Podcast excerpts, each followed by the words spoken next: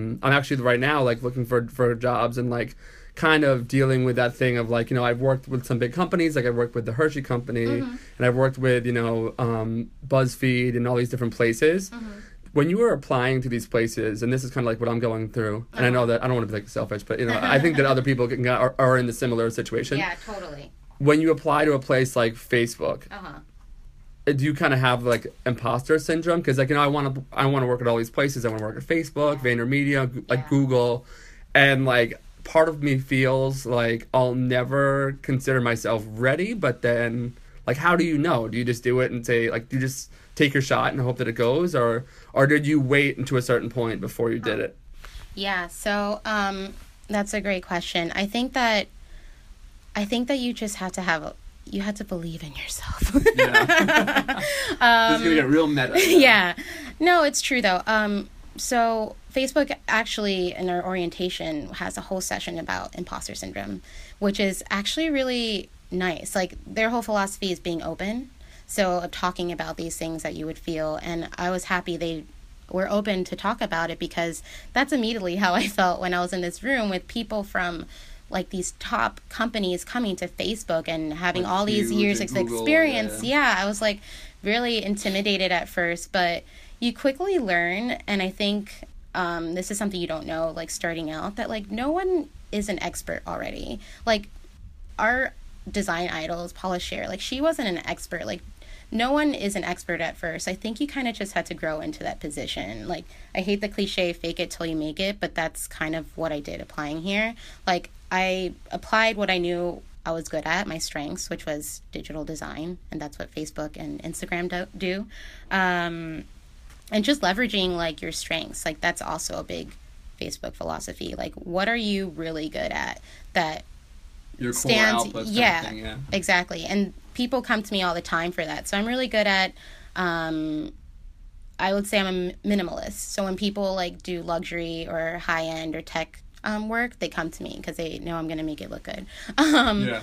But like, I'll go with candy. yeah, Candy and bright colors. Yeah. I love that too. yeah. um, or illustration. A lot of people have been coming to me for illustration pieces recently um, because they know that that's my strength. Um, I think that's yeah, imposter syndrome is something you're going to deal with even at a not good company. Yeah.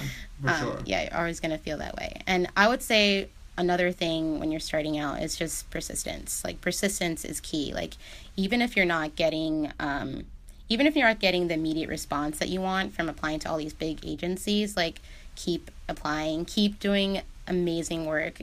Do work that is so good they can't ignore. Like that's basically what I was doing. I was working on these amazing um, projects at Vice, but I was also doing like side projects and making sure my portfolio was always up to date and Working kind um, of like round the clock sort yes, of thing. Yeah. exactly. Like you gotta hustle. Like the hustle is real. yeah. I pulled it all nighter, man. yeah. That's amazing. You touched on persistence, and it's funny that you're t- talking about this because I'm kind of in a place now where um, I'm freelancing but applying for jobs, like, mm-hmm. and being really like.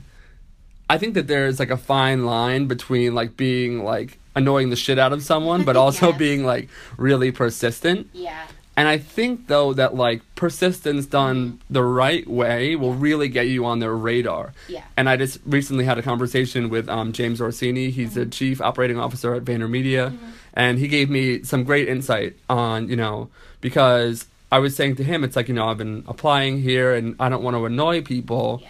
but where is the line? And one of the insights that he gave me was is that like you know people can be quite egocentric in their thinking and think Yes. like oh no I don't want to bother them, Right. but then like when a, a position is out there, you know 500 people apply for the position Yeah. to a thousand people apply for Mhm. the position.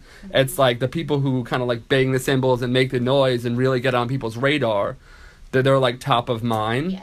So it's like be respectful and don't be like you know don't be disrespectful, Right. but you have to stay on their radar. Yeah. So for people that are doing that and say like I don't want to bother someone, they might be Uh-huh. kind of like introverted. Yeah. How do you get yourself recognized and like you said, kind of just be like be undeniable, right? Yeah. How do you do that to work at a place like Facebook? Because it definitely takes more than just submitting your resume and just like Totally. hoping for it. Yeah. Yeah. It was the same process that I did at Vice. It's going the extra mile. So w- once you apply, like you kind of don't have any control. Um, sometimes. Yeah, um, I would say going the extra mile is if they uh, decide to call you, like s- knowing your elevator pitch, knowing how to sell yourself, knowing um, what the position is already.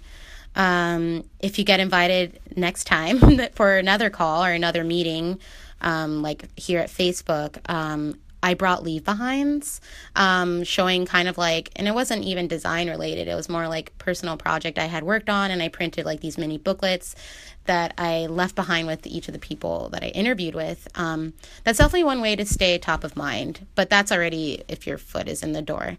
Um, backing up, I would say um, follow ups are important um, and not to take the non response as personal Yeah, because people that's are huge, yeah. really, really busy and they are, like you said, sometimes going through thousands of applications.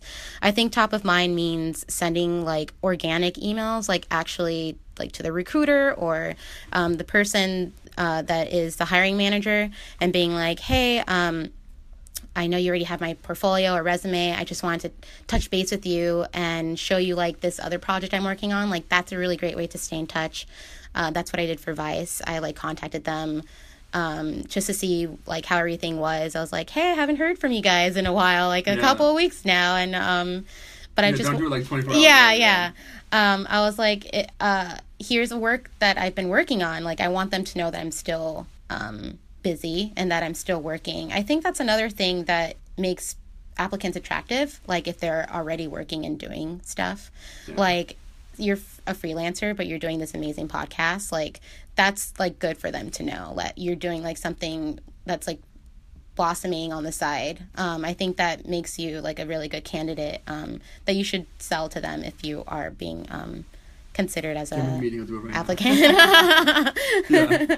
Yeah. uh, but that's my best advice. It's like don't overkill too. Don't follow up three times in a week. Um, you, patience is key. Um, Right. and just like It's a very fine line too, you know. It is. I applied to Vice six times Yeah. before I ever got a, a, a call back. And um, in that meantime, I was able to do like awesome work that I could finally like like support what I was selling myself as. Um, so that's my best advice. Like, and don't be discouraged. Um, there's the opportunities are always there. There's more now, so more than ever. Um, especially since there's so many freelance designers. Like, I think designers are learning that they're um, not they don't have to get tied down to a company. Um, so a lot of companies that want full time are like they're kind of looking for that.